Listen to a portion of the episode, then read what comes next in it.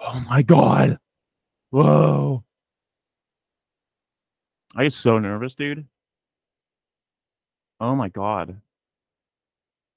Oh my goodness.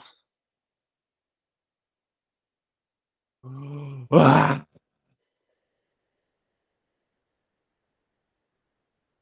This lo-fi lit with Aiden Ryan, and he's from Buffalo, and he's about to come on, and I'm still like having anxiety and nervous.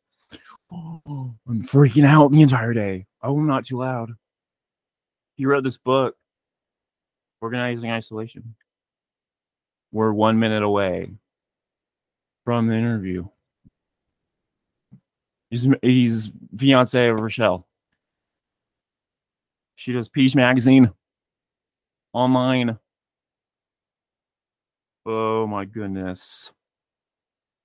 One question I'd like to ask everyone is, uh-oh. Shit. Mm-hmm.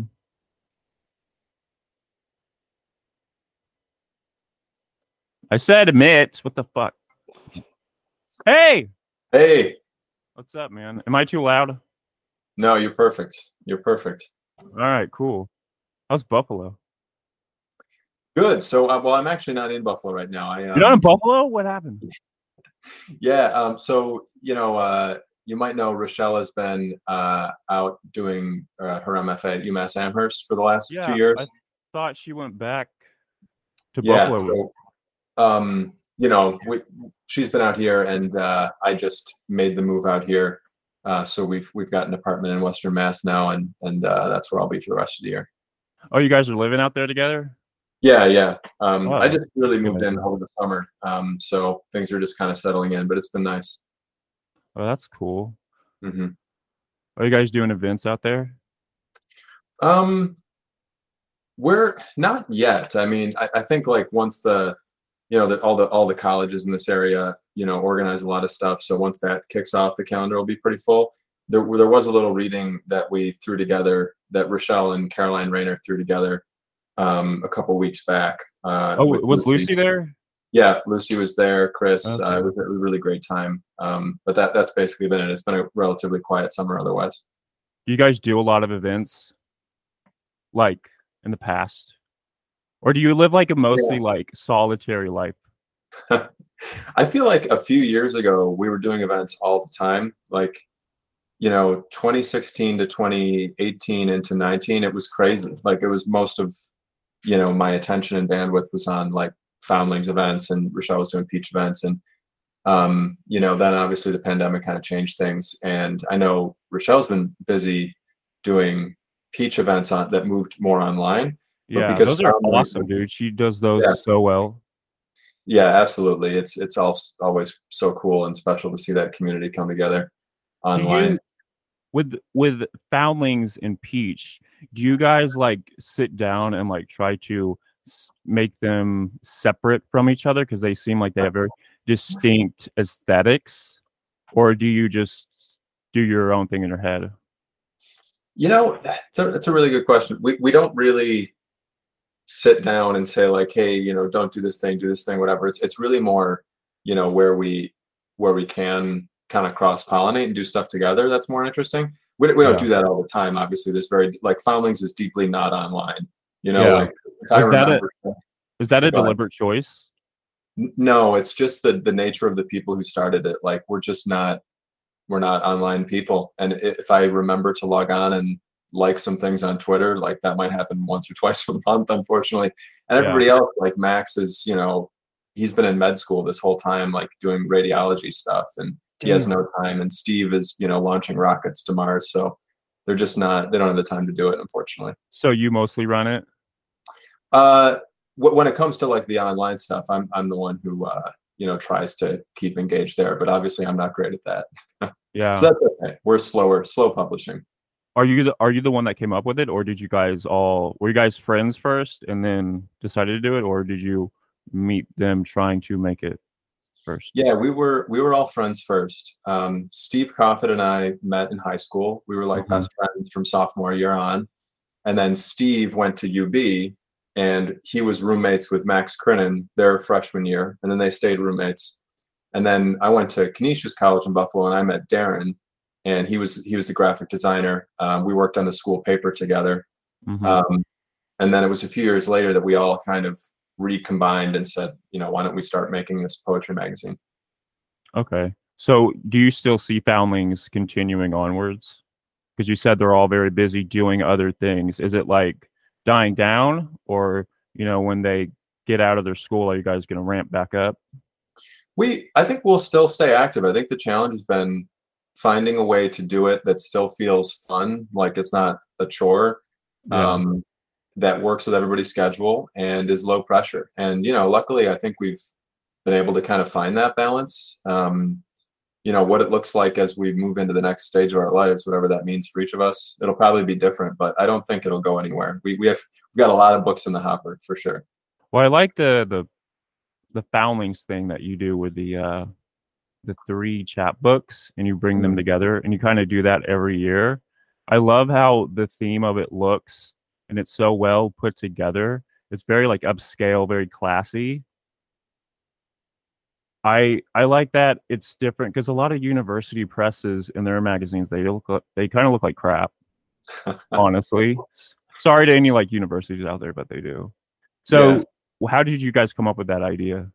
Well, first of all, thank you. I really appreciate hearing that. That's that's so nice. And um, you know, all credit for design. Like, I don't, I'm not sure that people know this, because of all the people in Foundlings, Darren Canham is probably the least online, mm-hmm. and his work is sometimes the least visible, even though it's right there. But everything that has to do with Foundlings design comes from Darren. Okay. He is the the goat. Um, so I think what we were trying to do with Strays was, you know, we started as a magazine, and it was like kind of eclectic. There was random stuff in there, things that we were standing on, university Xerox machines and rent, you know, people's poems and stuff all jumbled together. Then we became a press, and it was like, oh, we, you know, we have to make things look a little more professional.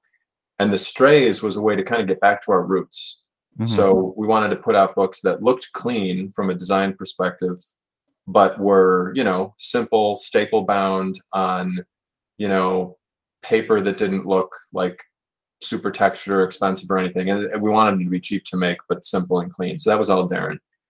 And how do you find the people to, do people send uh, pieces to you to like get the books together? Because I know you chose uh, Rochelle and Julianne Neely for one of them. And Julianne Neely, I didn't know her before I had read like that Strays chapbook.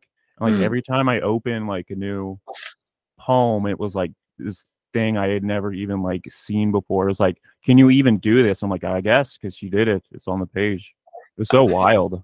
Yeah, I I love that reaction to Julie's poetry. Um, I think she would too. That's definitely how I feel. Um, so yeah, you know, you you've hit on like one of the intentions behind Strays. Mm-hmm. Um, you know, we what we wanted to do was put out something that had the substance of a chapbook, but to put three poets together in such a way that there would probably be somebody you didn't know before. Yeah. So, or, you know, maybe people who know Rochelle know Julie, or vice versa, or, you know, um, but maybe people who know Mary Ruffel don't know Julie, yeah, or like, don't know Rochelle, or, you know, you know what I'm saying? So, yeah. And for each pack, we we tried to do that too. So this next one, for example, um, is going to be D A Powell, Knyse Jarbo, and Noah Falk. Um, maybe you know all three of, of their, their work really well, but hopefully something in there is new, and that people who are buying it because they know D A haven't read Noah or Knyse, or because they know Knyse, they haven't read Noah, and so forth.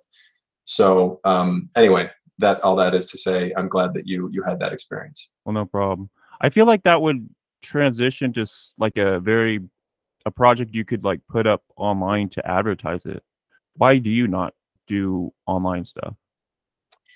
Um, when you say like put up online, what do you, what do you mean? Like, I guess uh, like do like, um, like a podcast where you sit down with all three of them and like talk about the chapbook and how it came together and everything. Are you decidedly like just trying to be around Buffalo and around New York? No, no, definitely not. Um, you know, we, uh, I would actually love to do events outside of Buffalo, especially now that I'm living in Massachusetts. That would yeah. be great. Um, and I've always wanted to do like Steve, Steve lives out in L A, and I've always wanted to do something there, but, um, honestly, it's just like time and money constraints. Yeah. Us in Buffalo where it's like easier your, to do things. Your focus is more yeah. offline. Yeah. But so you know, you, Oh, sorry. I, the, the podcast idea. So with, with Doug, um, he wasn't able to travel to, we have, we have a launch coming up in Buffalo, and he wasn't going to be able to travel. So uh, I sat down with him and, and did something like this, where we, you know, recorded him reading all the poems. We ended up just having a conversation for an hour afterwards. So I did think like, oh, that was kind of fun and cool. Like maybe I should throw that up online. Um, so it's a good idea. It uh, just hadn't really occurred to us before. Well, like on your YouTube page, I went back through like your videos, and you have like, like all the way back to twenty thirteen, where like I think you're in college or high school, and you're you're putting up videos and like doing interviews with people from like the school newspaper. So it seems like you have that background to be able to do that stuff. And I also saw an interview you did with like uh, I think his name was Justin Parcher, like one of your friend of yours, and you had this like very like elaborate setup like outside of a bar, and you had like a, a grip guy and a whole very professional camera set up. And I saw that it was episode one. So you're used to that process. Yeah. That, it, it's funny that like, that's another lifetime, right? Um, that was when Foundlings just started and was a magazine. Mm-hmm. And we, we did think at that time, like, oh, we were going to be online and we're going to, you know, put out more video content and stuff. And then it just, nobody had the, the time or energy for it. And, uh, and again, I, I've seen this happen to people and, and organizations in the arts generally. If you overcommit and get overwhelmed, you just pull the plug and, and you kill the whole thing. Yeah, and that, that's been, you know, something I've always wanted to make sure we don't do. So like, instead of overcommitting, let's just pump the brakes a little bit, put out some good books, and then see if we want to do more. That's a good idea. So like, what presses did you watch where you saw that happen? Um, What presses did I watch that where I saw that happen? Um, like maybe when you were growing up, where what presses did you look to? Maybe that you wanted to emulate. So, well, that, that's a funny question, because Foundlings actually did have a very specific inspiration. We were all sitting around. Um, st so Steve and Max, we were in, still in college at the time, sitting around Steve and Max's apartment, and Max had this like shoebox of stuff from his dad. His mm-hmm. dad, Darren Canham, is, a, is an incredible poet. Um, and when he was, so he, he did his um, M F A at Brown with uh, C D Wright and Forrest Gander. And um, he was an intern for Lost Roads Press, which was the press that C D founded with Frank Stanford and that published all the early Frank Stanford chapbooks. And Jerry had all of them. Like, he didn't get paid as an intern. He just got all these original chapbooks from the late seventies, early eighties. And it was just this mind-blowingly cool stuff. We loved the design. We loved the poems, the kind of, of, of poetry that was in there. Um, so we were going through this. After Jerry left Brown, he did his PhD at Binghamton, and he started a magazine. Yeah. And it was, if you look at the original Foundlings magazines, they, they're kind of like, like this magazine. I think it was called Slow Mountain. Um, but they would have, you know, a poem by John Ashbery next to a poem by somebody I've absolutely never heard of before that was just one of their friends in college, yeah. next to a page from a phone book that they tore out and scanned, next to an inside joke. Like, it was just so oh, funny cool. and approachable. Mm. That that specifically was what inspired Foundlings. We said, we want to do something that feels like that, but also feels like today. Cool. Uh, did you grow up in Buffalo? I did, yeah. How was that? How was, what was like growing up like? What was Buffalo. Your childhood like? I, I had a happy childhood, I guess. No, yeah. Um, Buffalo was was different from what it is today. Like, I feel like Buffalo's more just like buzzy now. You know, there's been in recent years, there's been so many articles about like, oh, Buffalo's coming back, and you know, oh, look at all these good things that are happening in Buffalo, and and you know, that's cool, and there's some substance behind that. But growing up in Buffalo, there just wasn't that kind of spotlight on the city, um, and there probably were cool things happening, but it felt. I always, I, I've used this phrase before, but it felt like the the land of antique shops, where really? I lived specifically. There was just antique shops everywhere, and not not all these like, you know, microbreweries and stuff that we have now. How was your schooling? Did you have like a good school that you went to? I yeah, I had great English teachers. I'm really grateful um, that like several a series of of incredible teachers had a had a big impact on me. Yeah. How early on did you want to write and get into writing? Probably, I think that actually, so my parents uh, showed me um, a few years back. They they had saved a printout of, I think I was like three years old. So I was born in ninety-three. This was in nineteen ninety-six. I like dictated this story to them and made them type it out for me. Oh, wow. Um, unfortunately, they're very, they're very cooper- cooperative. Yeah. Collaboration, man. Yeah. I haven't been able to, to, uh, you know, have anybody take dictation for me since then. Um, that was probably the first and last time, but yeah, it was like some weird little story about going into the basement and finding this family of ghosts that live there or something. So that's cool. Do you still I, have it? Yeah. Yeah. It's they, I probably need them to take a picture of it and send it to you. Yeah. Uh, or put it online or something. Yeah. Yeah. So, uh, um, I was going to ask you if you ever cried in front of your classmates, because one time I threw a tantrum in front of my classmates because I invited the entire class to the roller rink for my birthday party. And I got really, I know this has nothing to do with writing. I'm just trying to get good stories from you. Yeah.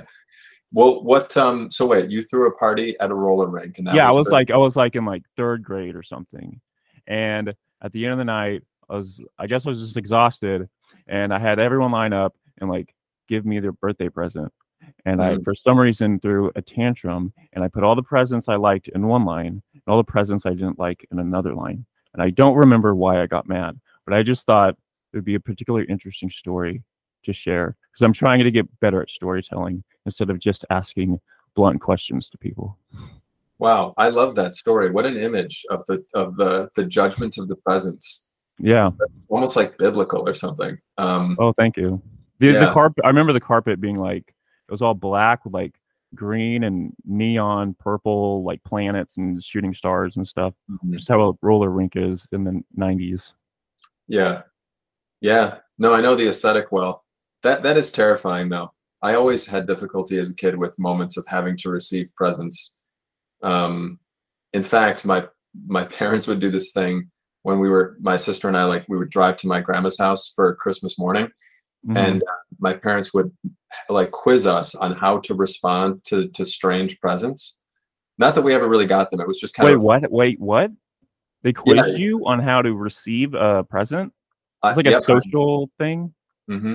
Yeah, it was some some kind of social conditioning. So like um, the way they would like ask you like if you got a dog, like they would like here's how you're supposed to respond and not respond. Well, they they wouldn't give us the coaching first. They would be like, all right, it, like it was almost play acting, like, all right, you know, I'm such and such uncle, and I give you something that you just got the night before. How do you respond to that? And we'd have to like, you know, act out the response and be like, oh, thank you so much, blah, blah, blah. Or, and then it would get funnier and funnier, and they would say like bizarre things. Like, what if you got these like really ugly socks? Or what if you got this toy that's for babies?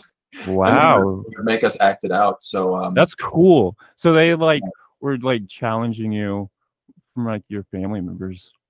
Maybe mm-hmm. they got like really weird shit when they were growing up. Did I'm, they grow I'm, up in they Buffalo? Did, yeah. They did, yeah, yeah. Oh, so they're like very. So like your back to your heritage. Like if you look back into your ancestors, like do they just like live in New York? Um, my dad's family came from Ireland. Uh, his mom's side, I think, was in New York State much longer. But his dad's side, his grandfather came from Ireland. My mom's side uh, all came from Italy about two generations back. Oh, yeah, um, you're half Italian. I remember that. Mm-hmm. Rochelle said that once. Yeah, yeah. She's Italian, too. She is, yeah. Yeah. yeah. Were you looking for a girlfriend that was Italian? Because of, like, a family, like, pressure? No, no. Um, oh. If it was, I I, I was uh, not sensitive to that pressure. No, you just related to the Italian thing. Yeah, I think there there is uh, you know some something about like common touchstones of your upbringing. Even though Rochelle grew up in the Falls and I grew up in Buffalo, and you know what are the Falls? Uh, Niagara Falls. Oh, is that is that in New York? Yeah, yeah, it's about twenty minutes away from Buffalo, just north. Um, oh, okay. Yeah, yeah. So you Beautiful. guys grew up in the same area? Yeah, yeah, basically. Mm-hmm. Okay. So do a lot of Italians have A D D? That I don't know. Oh, that'd be something to look into. So did you have a typical Italian like upbringing? We had like big family get-togethers? Um, yeah, certainly I, I felt that on on my mom's side. I mean, I we have big family get-togethers on both sides, I guess. I don't want to stereotype Italians or anything. Yeah, well, I, I remember the one time family. in uh, in high school, and it was an English class. I think I was a junior. Um, we were talking about Wordsworth. Um, we were reading uh, Tintern Abbey. Elon's composed about Tintern Abbey, and you know the poem is it, it does this interesting thing with memory where the you know Wordsworth is anticipating remembering something. You know, talk wow. about living. Wow. In the it's it's really interesting, and um, you know, tr try to explain that to us for the first time. Our teacher, Mister Kenny, who uh, just passed away this year, actually, absolute legend. He um, was asking us about things that were better in anticipating than ever in real life. Mm-hmm. So, like, it's it's it's more pleasurable to anticipate, like Thanksgiving, he said, than actually living through it. Um, and he asked us, like, what do you typically do on these holidays? And I remember what I he was like, so what do you what do you eat at Thanksgiving? And I was like, oh, ravioli. And he just mocked me mercilessly. He's like, ravioli? What in the world are you talking about? Who has ravioli at Thanksgiving? And, and I never really occurred to me that that was strange until that moment. I don't think that's strange. Yeah, he, he was probably just, you know. You're just um, teasing you. Just teasing me a bit, but yeah. So let's talk about your book a little bit, The Organizing Isolation. Oh. Sure. So you came up with the idea because you would get letters from your family. And then you would scan them onto a copier. Did you have like a copier like already? Or did um, you have to like, did you have to go seek one out like at a local library? Like when you came up with the idea, how many letters did you have before you came up with the idea? I, I had quite a few letters. It really happened because I went away to Scotland for, uh, for a year. Um, and probably for a little school? more than that. Yeah, for school. Uh, after college, I left like right away. I, I went to Ireland for a little bit to study at the Yates school. Then I hung out with a friend in Germany for a while. He was gracious enough to put me up. And then was um, that uh, for writing? Sorry for interrupting. That's no, no, no. That's fine. Um, not not really. The the Ireland thing was um, there's this uh, there there uh, there's a scholarship at, where I went to uh, Canisius that sends one student every year to go to this Yates school. And it's you like got picked? Crazy. Wow. I was, yes, I was lucky enough to pick. Yeah, yeah, one guy cool. It was a transformative and experience for sure. How was it transformative? In what ways? Um, honestly, it changed the way I thought about poetry. I mean, I had a great undergrad experience, but this was such a deep dive into the the mystery of Yeats, like where he lived. Uh, I came away, so there was a, the the reverence that the people of Sligo have for Yeats was so, it just it just impressed me so much and made me appreciate the poetry more too and listen more closely. What is his poetry like? I'm not very familiar with Yeats. Um, what is his poetry like? How do you uh, relate to it, or what did you find uh, fascinating about it? I think, well, it he covers a lot of ground, right? So there's yeah. some of the early poetry is, you know, maybe a little lighter, uh, you know, has to do with like Irish myth and and the fairy world and stuff. He, he's interesting in that he is one of the early modern poets and helps bring us into what modern poetry really is. But he also has this ancient sense of like magic. Like he, mm-hmm. I think he really believed in fairies. Um, so so I kind of love that ability to hold these competing ideas, like of of imagining a new modern Ireland that rejects the old, but also, you know, he's in touch with these kind of superstitions and and and beliefs and things that are beyond logic. So I really was appreciate it, that. Was it like a religion to him? Um, he has certainly a religious sense. It's it's like a yeah a, a stew of religious influences. I think Catholicism, Protestantism, and then this sort of mythic stuff. Yeah. Was he playing around with it? Was it very playful? Yeah, he could be playful, definitely. So the, the other, yeah, go ahead. Oh, sorry. You said uh, your family was from Ireland, I think. Did mm-hmm. you look into your family's history and try to find anyone that was related to you out there? Yeah, totally. So um, I have an aunt, uh, my dad's youngest sister, who got she. You know, every every family has somebody who's who's more interested in genealogy than the others, and she's that. Oh yeah. And it, I think I'm grateful for it because she puts in so much time to learn this interesting stuff. I sort of went with homework from her um, because, I, you know, I was going to be over there and she said, oh, you've got to go visit the old Ryan farm.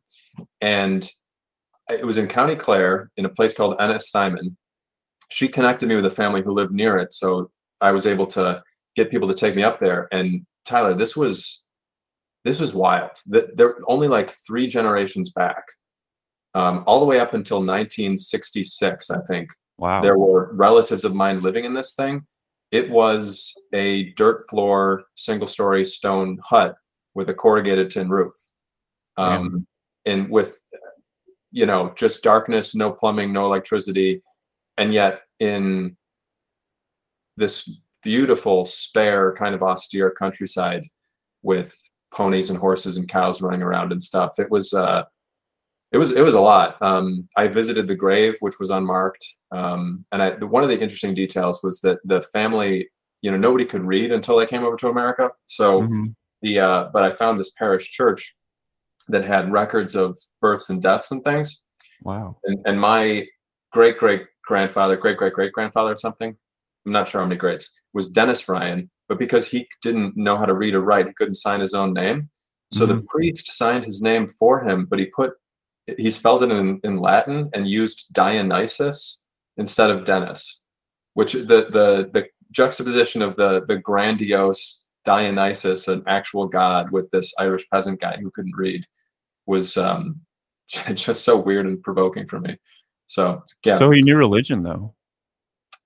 Yeah, yeah, they they definitely participated in that too.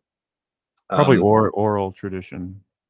Yeah, and they they would go to church, but they also believed in in the fairy realm, even though they went to church. Like the stuff mixed. Like right next to the church, Saint Augustine's, was this fairy well that they believed had magic powers, and they would have gone and like baptized their children there. It was an interesting mix of uh, you know, beliefs. Do you relate to that anecdote of him signing his name in like this grand way in any way with yourself?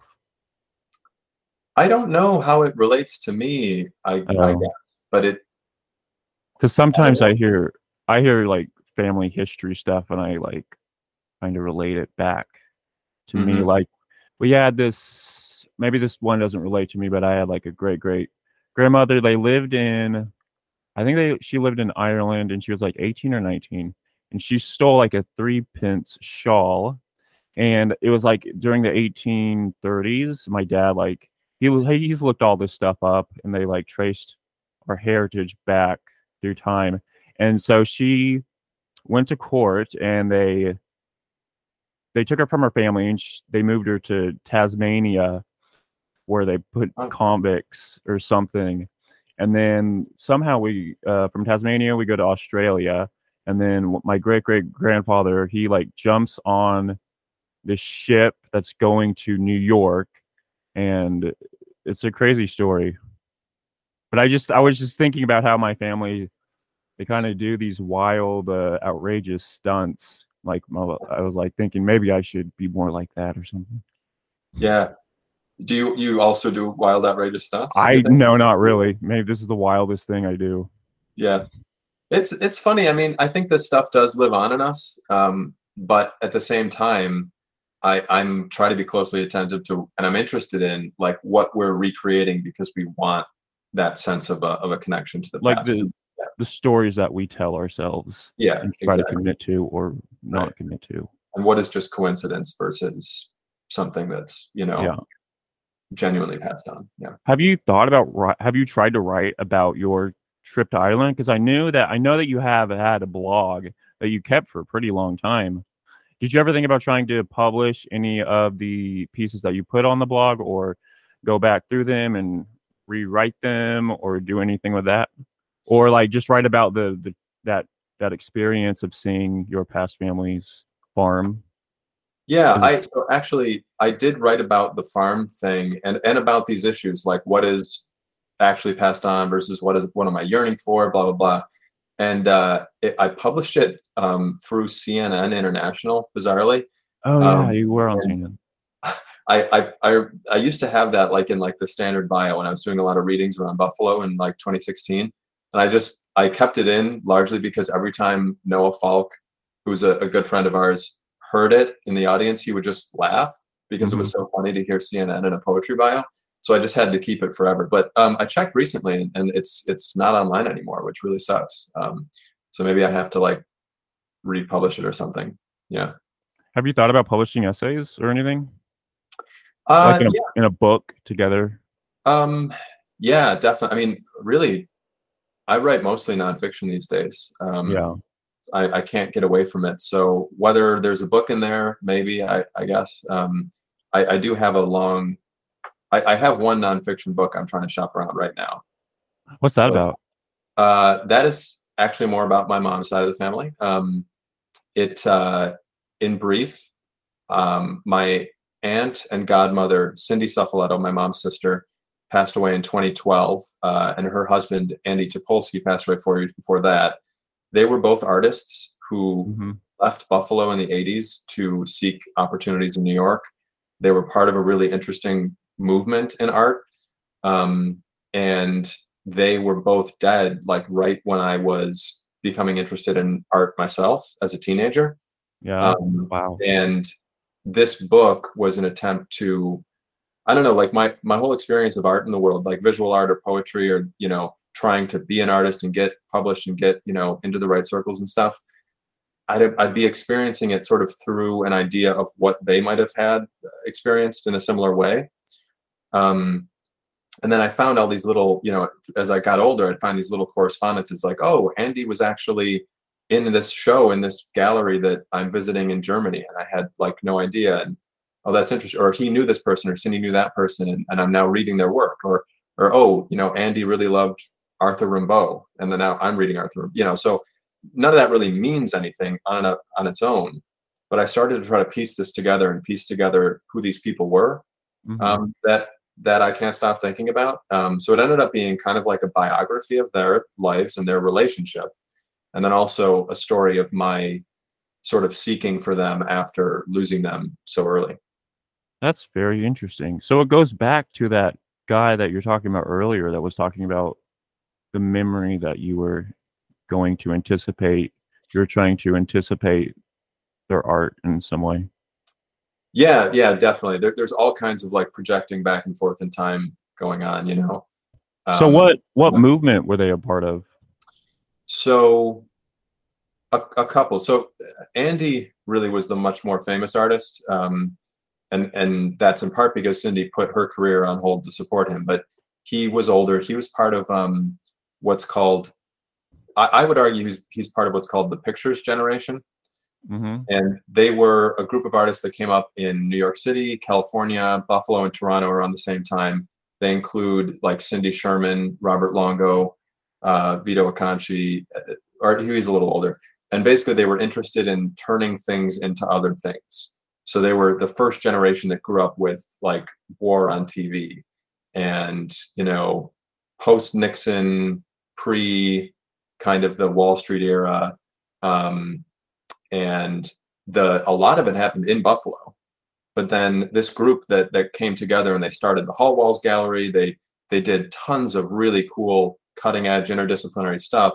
They all just got out of town around the same time because there's just mm-hmm. not that much money in Buffalo to support uh, this many artists. So Andy and Cindy followed that group to New York. Andy, though, is also part of what's called post-minimalism. Um, And he also, I think, would participated in, in Fluxus um, and Intermedia. What's post-minimalism? Honestly, some of that stuff goes over my head. I'm really not an yeah. art critic. Um, but I, as far as Andy's style is concerned, um, I think it takes some of the uh, aesthetic refinement of, of minimalism, but like reintroduces uh, intertextual stuff. So like his art would... He was an incredibly precise draftsman. Like there's a real beauty, an austere beauty to his work, but he would also have random bits of text and random images and like the schema for nuclear silos and all this stuff that is just introduced as, as a kind of noise that turns into language, into the, into the art. Well, that's cool. Do you, so you come, you come from a huge family of artists, because I think your sister's an artist too. What what was what like when you were growing up? Did you feel any pressure to like go into art? No, you, said you no. did some art. Yeah, I I definitely didn't. I mean, Andy and Cindy were the only people in the family who were artists like that, to my knowledge. Uh-huh. And they were a little bit remote. Like, even though Cindy was my godmother and paid so much attention to me, I'm, you know, grateful for that now. They lived in New York, so we only saw them a few times a year. Um, and my sister and I, like, didn't think of ourselves as, like, artists. We were just kids, you know. Mm-hmm. And then Talia, Talia's talent just sort of exploded, and it became very clear that she was going to be an artist. Um, but because she she paints and I totally suck at all visual stuff, there was no pressure on me, at least. Even though you made a book that is mostly visual. Yeah. Yeah, I guess so. I mean, I would, I just, I don't know what I, what I was thinking when I made that, but. Um, You're just going for it, man. You just had like this ambition to make something. Yeah. Yeah. So let's go back to the photo photocopier. You're over in Ireland. Oh, yeah. So, so this actually came together a little later. Basically, the, because I left home, a lot of my friends, you know, would write letters to me. And, and then, like, it's it's yeah. interesting because it was physical and, like, not like emails or texts. Yeah. Do you think now if you were over there, they would mostly email or text you and not physically uh, write letters? And, like, how far into the process of you getting letters did they start to know that you're going to do this book? Really, I only decided to do it after I came back. Oh. So it was a way, and I, I was feeling a little sad, honestly, and like missing that time. Like, I, you know, I, I felt a little, I was sort of feeling a little lost, you know. Mm-hmm. I had given up the Scotland thing. I could have gone on to do a P H D and didn't. I was like, did I make the right choice? You know, I've missed oh, really? people in my life. Yeah. Yeah. So this was a way of trying to make some sense of that whole period that came before. Um, the question of, like, would they text or email? Sometimes I don't know, like, actually sitting down and writing a letter forces you to, to share in a different way. I don't know that I, I, it would have been a very different book if I was slicing up, you know, text. Oh yeah. It'd be way different. Cause I think you get a lot of personality from just seeing people's handwriting. And also when I was reading, like, the book, I didn't really get any sense. Like, sometimes when I'm reading a book, you can, like, kind of subconsciously think of, like, the writer's, like, economic status or their class level and, like, kind of make judgments. I wasn't even thinking of you cutting up things into the into the poems or the letters. I was just thinking of the person that was writing it mm. and taking it as a whole at once. Yeah. Well, I, I'm I'm glad uh, for that uh, that that effect came off. It felt like a dialogue for me. And I was so interested in the idea of artistic processes, dialogue at that time. Mm-hmm. Um, that's, that's kind of what I focused on in my master's in Scotland. And I thought, here, this is a chance for dialogue, but it's an unfair and uneven dialogue, because I am ultimately the one who's cutting the words and shaping the poems. And there's this illusion that it's their language because it's their handwriting. And that's yeah. so strong that it kind of obscures my hand, I think. But um, but at the same time, in reality, I'm constrained by the words that they wrote. I can't supply something that, that wasn't there. So, um, yeah. Do you think you work better with constraints? For a project like that, yeah, yeah. definitely. I mean, it was, I, I've, you know, that it, that is way larger than the number of just actual, like, poems I've ever written, you know? Mm-hmm. It was very generative in that way. Are you, do you do you plan on ever going back to Scotland and seeing uh, that farm with, like, Rochelle or friends or anyone? Yeah, I hope I hope so. I hope to get back there. Yeah, um, I don't know when, but it'll happen. Does she have any family that she wants to go see, like, overseas? I don't think specific family, but um, definitely, I think Rochelle wants to to get to Italy and uh, see where her folks came from and um, that would be cool. See that landscape. Yeah. So you said you met these, can you talk a little about your friends that you met when you set up Foundlings Press? I know I'm going all over the place. Oh yeah, that's cool. Um, you, you mean like, like Darren and Max and Steven? Yeah. Cause I don't, I don't know them at all. I just know you mostly. Yeah. Yeah. Um, so, so Steve, like I said, is, uh, you know, my, my oldest friend from that group. Um, he is a super cool guy. He's uh although he has the of all of us, I think he has the least of a literary background. He's a he's a deep reader and a deep thinker, but he's a scientist. Uh he works for NASA. He works at he works uh, for NASA, dude. Yeah, he's a he's Damn, a literal you guys are like You guys are very intelligent people. Well, St- Steve and Max are. But the others aren't. Well, uh, well, and, and Darren, I guess, has uh, another kind of intelligence. I, I can't claim the skills that the other three have, but uh, Steve. Um, so yeah, Steve is an actual rocket scientist. He's worked on, you Holy know, shit, dude, two Mars rovers. He's working on the Psyche mission right now. Damn. Um, yeah, yeah, cool, dude. Have you thought about putting the, that into your work? Um, I would love it.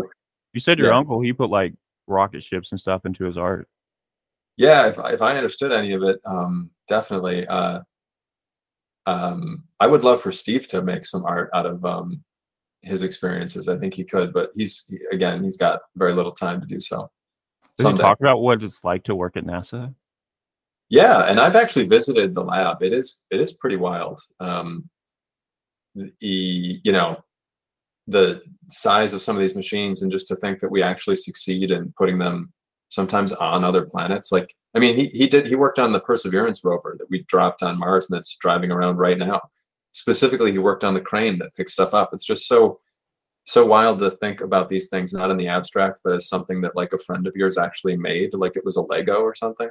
But are you, yeah. are you ever envious of your friends' success in other fields? And do you ever reflect back and go, oh, I shouldn't have gone into writing. I should have gone into some other profession that makes more money or been more financially successful or competent or something? Not, not really. I do. I, I celebrate their, I, I, I get so stoked by my friends doing cool stuff. I, I don't, I don't ever really think about it in terms of like, could I have done that? But maybe it's because I could not have done that. Yeah.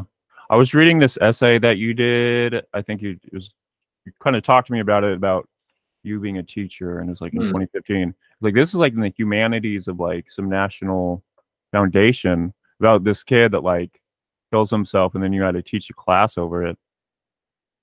Yes. So yeah. So for, so there was an essay I published in humanities. Yeah. That um uh there it's from the National Endowment. It's actually it's it's a it's a great magazine. I think it should be on more people's radars. There's a lot of uh, really good writers there, and the editors are incredible. Um, they worked with me on on that piece. Um, yeah. So I was a teacher, a classroom teacher for one year. Um, and in the first couple of weeks, there was a student's uh, m- mother who um, killed herself, passed away. And that was what I had to uh, sort of deal with. Um, and in doing so, you know, I was fresh out of that grad program in Scotland, and I had, you know, I didn't know how to be a teacher. I certainly also didn't know how to like be a grief counselor or deal with anything but like that situation. Didn't the um, student also kill themselves after they saw their mother kill themselves? Uh, no, no. That, oh, okay. Yeah. Um. So, anyway, I, I turned to this Robert Frost poem, um, just sort of like randomly. I'm I'm not sure how it popped into my head in the moment, but reading that as as sort of a way for the class to sort of process what was going on and and around them, not just the this horrific, you know, fact itself, but also the way that the community had to deal with it.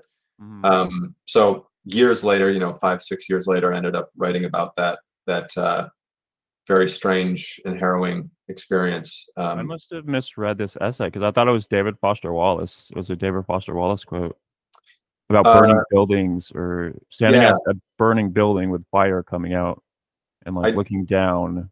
Mm-hmm. And not yeah, knowing no, where that, to jump or that not. Was in there. Yeah, I mentioned that too. Yeah. Oh, okay.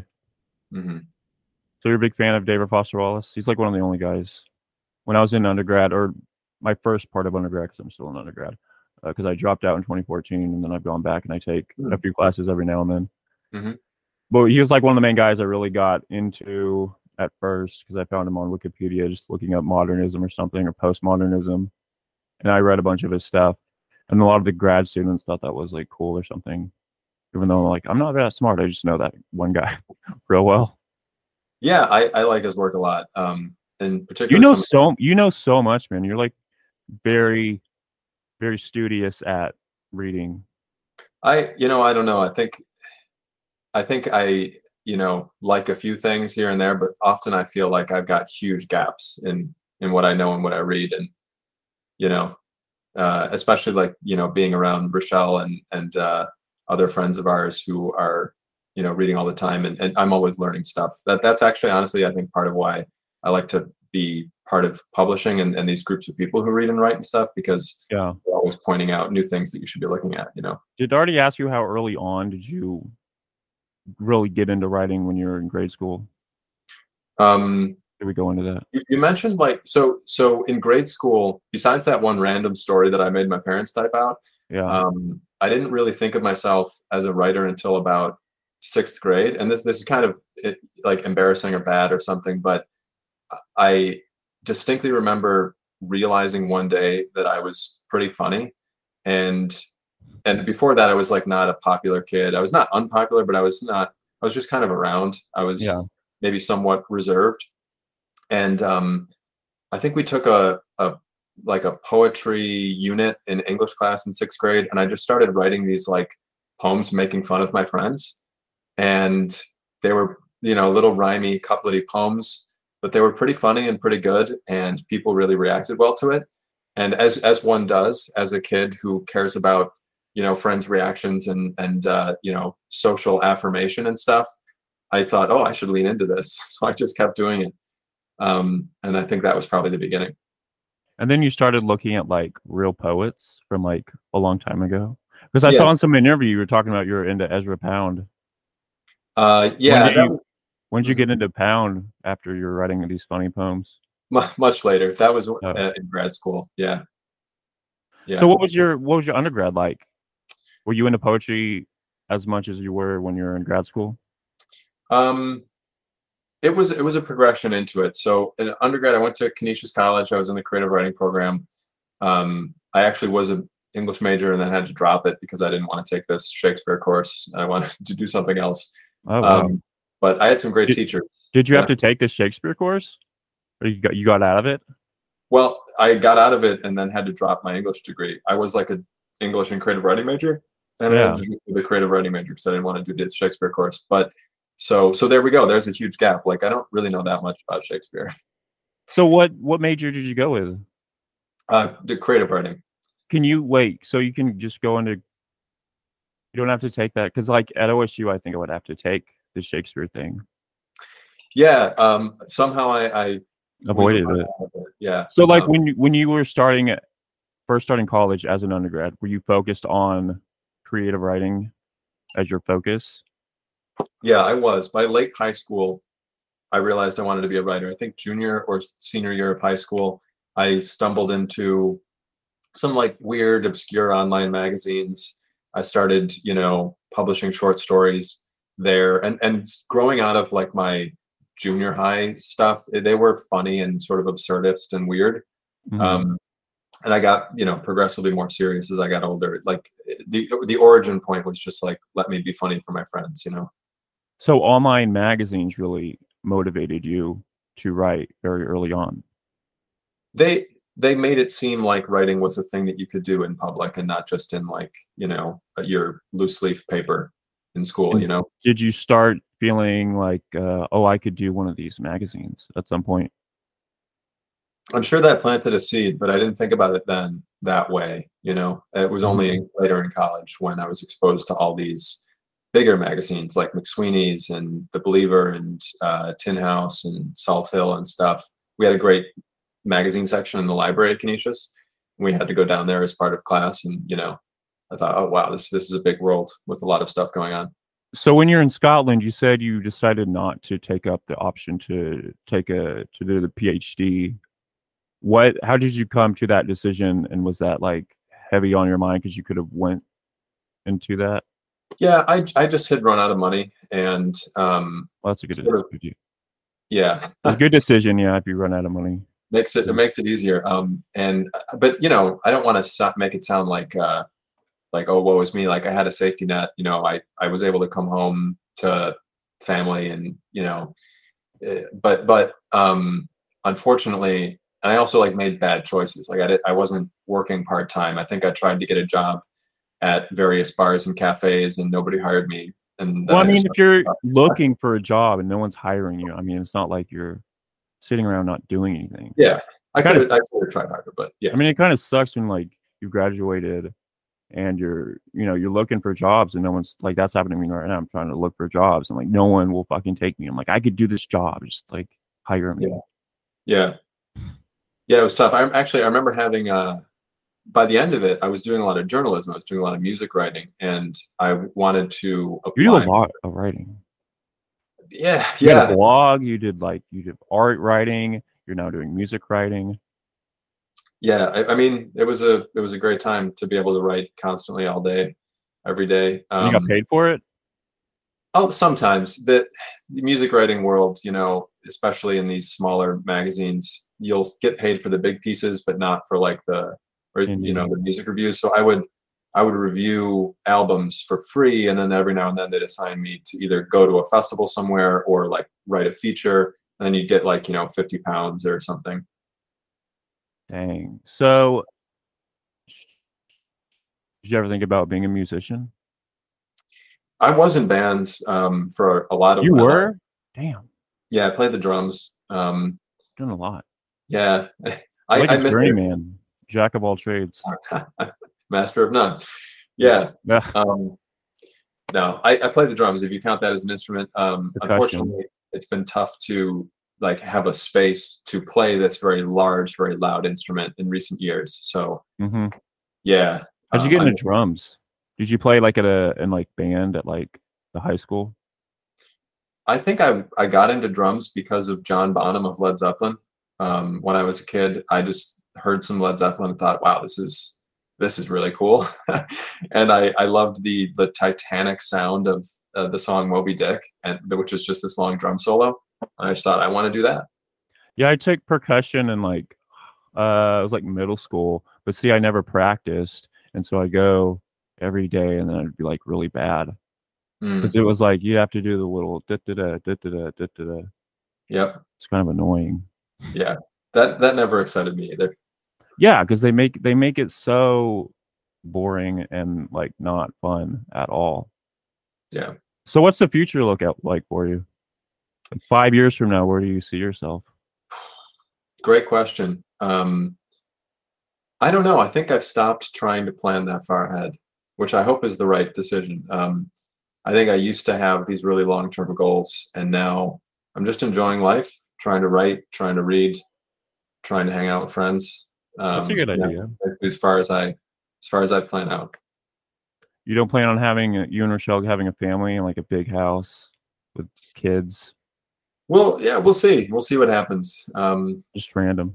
Yeah, there's, you know, the I've experienced so much change in the last few years that I, again, I just sort of stopped, uh, stopped trying to plan out that far. But I do hope I publish that book about my aunt and uncle. I want to, I want to place that, and then uh, maybe figure out what the next really big project is. You see Foundlings and Peach ever like doing a project together? Um, we once did a reading together that was so much fun. It was a masquerade in Buffalo in twenty nineteen, I think. Um, that was the last time we really collabed like that, but um, there might be more ahead. There might be more ahead. No specific. I was, I was listening to an interview you did once, and you were talking about starting readings out. And it was like in twenty seventeen, and you guys mm-hmm. were just like going around to random bars and like getting and just starting out readings and not really knowing anyone. Do you think that's a good idea for other people to do, just to go get a bunch of friends and like do readings in like bars? The the reason we did bars was because they were free. So mm-hmm. when we had no money to like pay a venue fee, venues are sometimes really expensive. It'll be a couple hundred dollars and you're not going to make that money back. Yeah. So, and we just, you just can't support that. So bars on an off night would often say, yes, sure, you know, do a reading, because they oh really kind of, like you go and ask them and they say, oh yeah, sure. Yeah, that was that was our experience. Um we were just looking for places to show up. And so you know, what nights in particular do you ask them for? Um maybe like th whenever they didn't have something else going on in their calendar, you know, like if they had a trivia night on Wednesdays and a happy hour on Thursdays. um I remember actually the maybe it was the second Foundlings magazine launch. We made the mistake of doing it at a bar during a Sabres game. And like ninety percent of the bar just did not care that we were reading poetry. Mm-hmm. And um, we had all these poets in the back, you know, getting up there with a microphone, competing with this very loud game on all these televisions. It was just the worst experience, but a lot of fun. But not, um, I'm like a little embarrassed in retrospect that I made these readers uh, read. In that, I think those, you know, you don't know what you're doing, but you you did it, and that's the important thing. So yeah. Did you ever play sports in like school? Um, a little bit, yeah. Uh, I've you done everything. Football, but I, I'm, you know, not. I wasn't super athletic as a as a kid. Um, so I did some team sports, but I wasn't like, you know, super into it. Did I ask you what other forms of art has influenced your writing? No, I don't think you did. Um, Artists. I was going to ask that. Well, I think my I think poetry has influenced a lot of my nonfiction. You know, just an attention to meter, and that goes back to the Yates school too. Yates was so good at meter, um, and actually, I, I took a course in scansion with d during that that two week period, and that has stayed with me forever. So now I, I sort of scan prose too. Mm-hmm. um, and then the other thing I think is uh, this is going to sound so lame, but um, certain music in particular, like. like Gustav Mahler, the symphonies, um, stay with me for, for prose. I, I like this idea of, you know, introducing a theme or an idea, introducing another one, introducing another one in this kind of accretive way, and then bringing it together. There, there are certain moments in certain, you know, symphonies or maybe some jazz that uh, I like often think of when I, I think about writing. So it's like a tide. It's like a very instructive, Mm, methodical, but kind of random way of presenting things. Yeah, yeah, definitely. I like Gustav Mahler's Fifth Symphony. To me, is is like major influence on my writing. I, I want I want writing to feel that way. You know, a lot of like old classical dead people, but I have no idea who these people are. Yeah. How'd you get, how do you get into these? Just like as a kid, you're like. Were your parents like very uh, specific about introducing you to these sorts of artists, or did you seek them out yourself through uh, the internet? No, not those artists. My, you know, going back to the Irish and Italian household, like with with an Italian mom and an Irish dad, I listened to a ton of Enya and I listened to a ton of Andrea Bocelli. Who and, are these people? I don't know. Oh, oh, you got to check out Enya. She's okay. Back. And Andrea Bocelli. Um, Rochelle can tell you all about him. Are they yeah. like composers? Uh, singers, singers, yeah. Oh, Enya was really big in the nineties um, as this oh. kind of mythic Irish voice, uh, ethereal. And then Andrea Bocelli's kind of like an opera singer that crossed over into, you know, operatic pop. Do you yeah. have you ever watched opera? Are you into that too? So you know what? Rochelle oh and I God. went to the first opera two days ago. Really? Never, never done it before. We did it on a whim. There was like something at this local opera house, maybe an hour away. And it was such a great experience. Don Giovanni. It was so good. Oh my God. What yeah. was the opera about? What was the story? Um, Don Giovanni is about this, this dude, Don, who's a, sort of a nobleman. Uh, and he um, goes around seducing all these women and lying to them and lying to other people. And doing all sorts of bad things, killing people, just being a general scoundrel.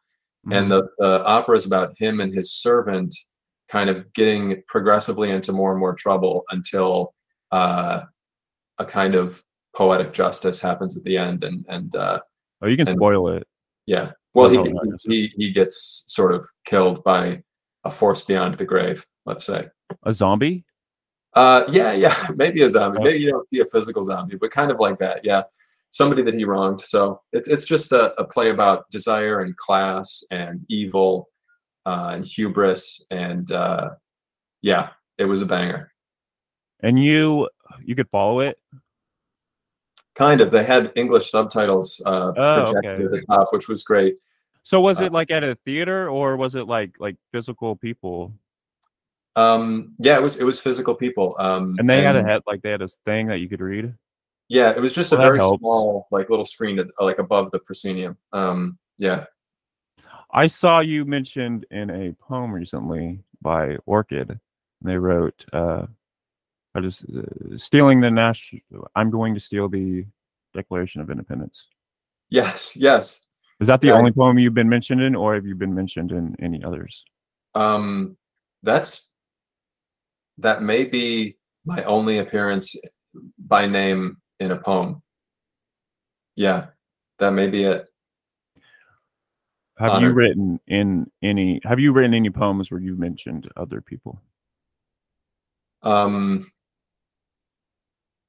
only n not. Sort of. I, th I think so. Like the last poem I really wrote and published was uh, a poem about Rochelle, and it, it's uh, it was in the antho this anthology like a couple of years ago. Mm-hmm. So yeah. Have you been fun. Have you been down to Austin, Texas? Um, yes, for Orca's wedding, and also I, I've got actually a very close friend as well who lives there, uh, Aaron. Um, I was just down there most recently a couple in April. Yeah, for a road trip. If you ever go back and hang out with them, you should go see an A E W wrestling show. I think you guys would really enjoy it because it's a wild yeah. sort of event. Have you ever been to a pro wrestling show? And who was your favorite uh, pro wrestler? No, so now you've stumped me. That that's one area where. I oh, there you go. Yeah. Um, what, what is is this something you follow closely or love? Oh yeah, I love pro wrestling. I've been yeah. following it since I was a little kid. I'm very into trashy pop culture stuff. That's awesome. Like That's cartoons. awesome. Yeah, I, I mean, I like I love kind of from a distance the aesthetics of it that I see just sort of online, but I just I just don't know any of the people or you know the the rituals or, or any any of the, that it's stuff. It's a so. giant spectacle. Mm-hmm. It's a big performance. I think Barthes uh, wrote about it. Oh yeah, do you know him? Uh, not not a not super well, no. The essayist. Yeah. Well, hey, let me let me know if there's like a specific essay I should check out on pro wrestling. I'll absolutely read that. Okay, I bet Orchid. They probably know one. They're very oh, into totally. wrestling. Yeah. yeah, yeah, yeah. So it's been about an hour. Mm-hmm. I feel like that's a good time to wrap things up. Yeah, yeah, that flew by. This was so nice. Thanks again for for asking nope. me to chat. Yeah. No problem, man. I really enjoyed this as well. Are, are is, is there anyone that you would want to see in the future if I could, like, get this going and get you know more people? Wow. Well, you know what? You opened um, the you opened the conversation mentioning um, you know, seeing Julie's poetry for the first time in Strays. You should talk to Julie. I will try to do that if she agrees yeah. to it. Yeah. Well, yeah. Well, thank you, man. This has been awesome. Yeah. Thank you so much. This was great chatting with you. Yeah. We'll see you around. Yeah. Enjoy the rest of your weekend. Thank you. You too, man. All right. Bye.